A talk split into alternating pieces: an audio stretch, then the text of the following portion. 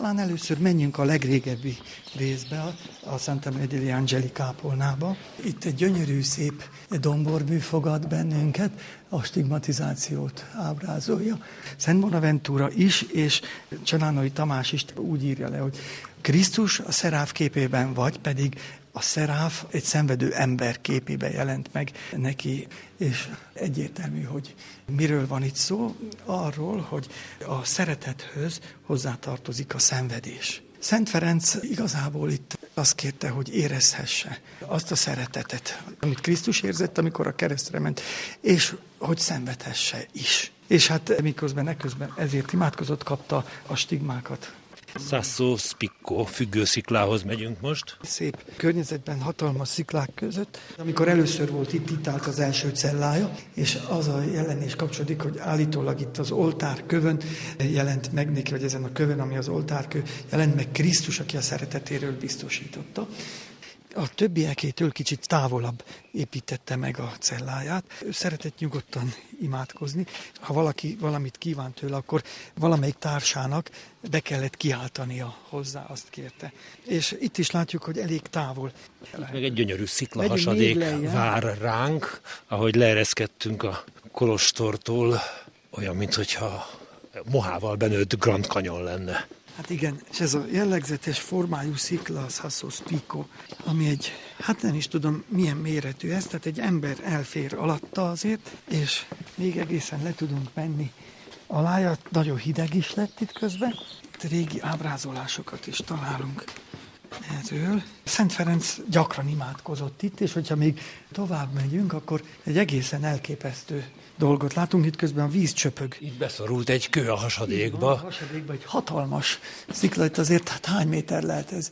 tizenöt-húsz méter magas a hasadék, kint két oldalról. És félúton megállt egy. Ugyan két méter szélességű lehet az egész, és akkor egy óriási kőtömb, így egy ilyen négy-öt méter magasságban megállt itt a hasadékban, közben a másik oldalon pedig fölöttünk egy ilyen három-négy méternyire egy szikla tömb, egy ilyen kis beállót alakít ki, de ez is fölfelé legalább egy olyan nyolc-tíz méter magas.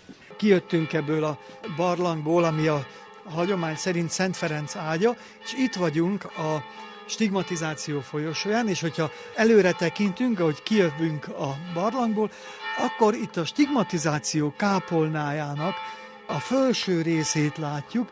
A hagyomány szerint itt volt Leó testvérnek a cellája, és Leó testvér látta a stigmatizációt, illetve, hogy akkor Szent Ferenc imádkozott, és ez minden ábrázoláson rajta van. Tehát általában úgy szokták a stigmatizációt ábrázolni, hogy Szent Ferenc imádkozik, megjelenik a keresztre feszített Krisztus szeráfi szárnyakon, és Leó testvér pedig ott ül, és a Szentírást olvassa. Ezt ősnyomtatványokban, szinte egy, egy olyan bélyegnagyságú kis képeken is, mindig rajta van legalább egy emberi arc, és ez egy nagyon érdekes, hogy, hogy mindig, mintha tanúskodna róla.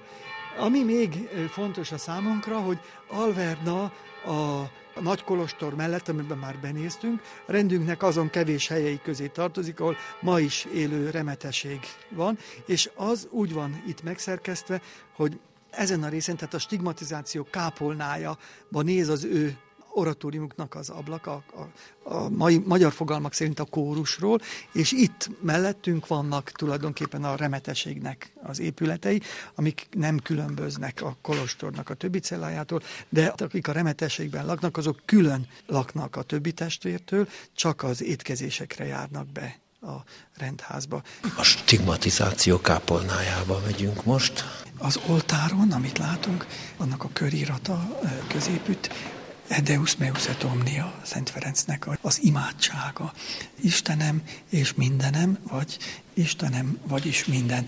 Így is értelmezhető. Középütt természetesen a keresztre feszítésnek a jelenetét látjuk, ami a kis szentének a teljes hátsó részét betölti, körül a Della Robbiára jellemző gyümölcsfűzérek, a kerubok, akik különböző módon tartják az arcukat, és egy hagyományos keresztrefeszítés jelenetről lenne itt szó, akkor, hogyha megnézzük, csak hát persze ki van egészítve a Krisztus halálának az apokaliptikus jelei, hogy a nap és a hold elsötétedett, a nap és a hold is gyászolják.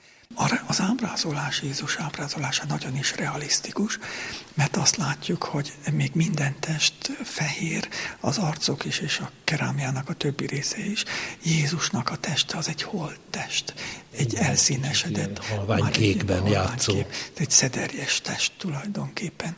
És nagyon is hasonlít, hogyha megnézzük a tabernákulum fölötti részen a keresztszáránál, ugye a hagyomány szerint az a Golgota hely nem csak Ábrahám áldozatának a helye, hanem Ádám sírja is ott volt.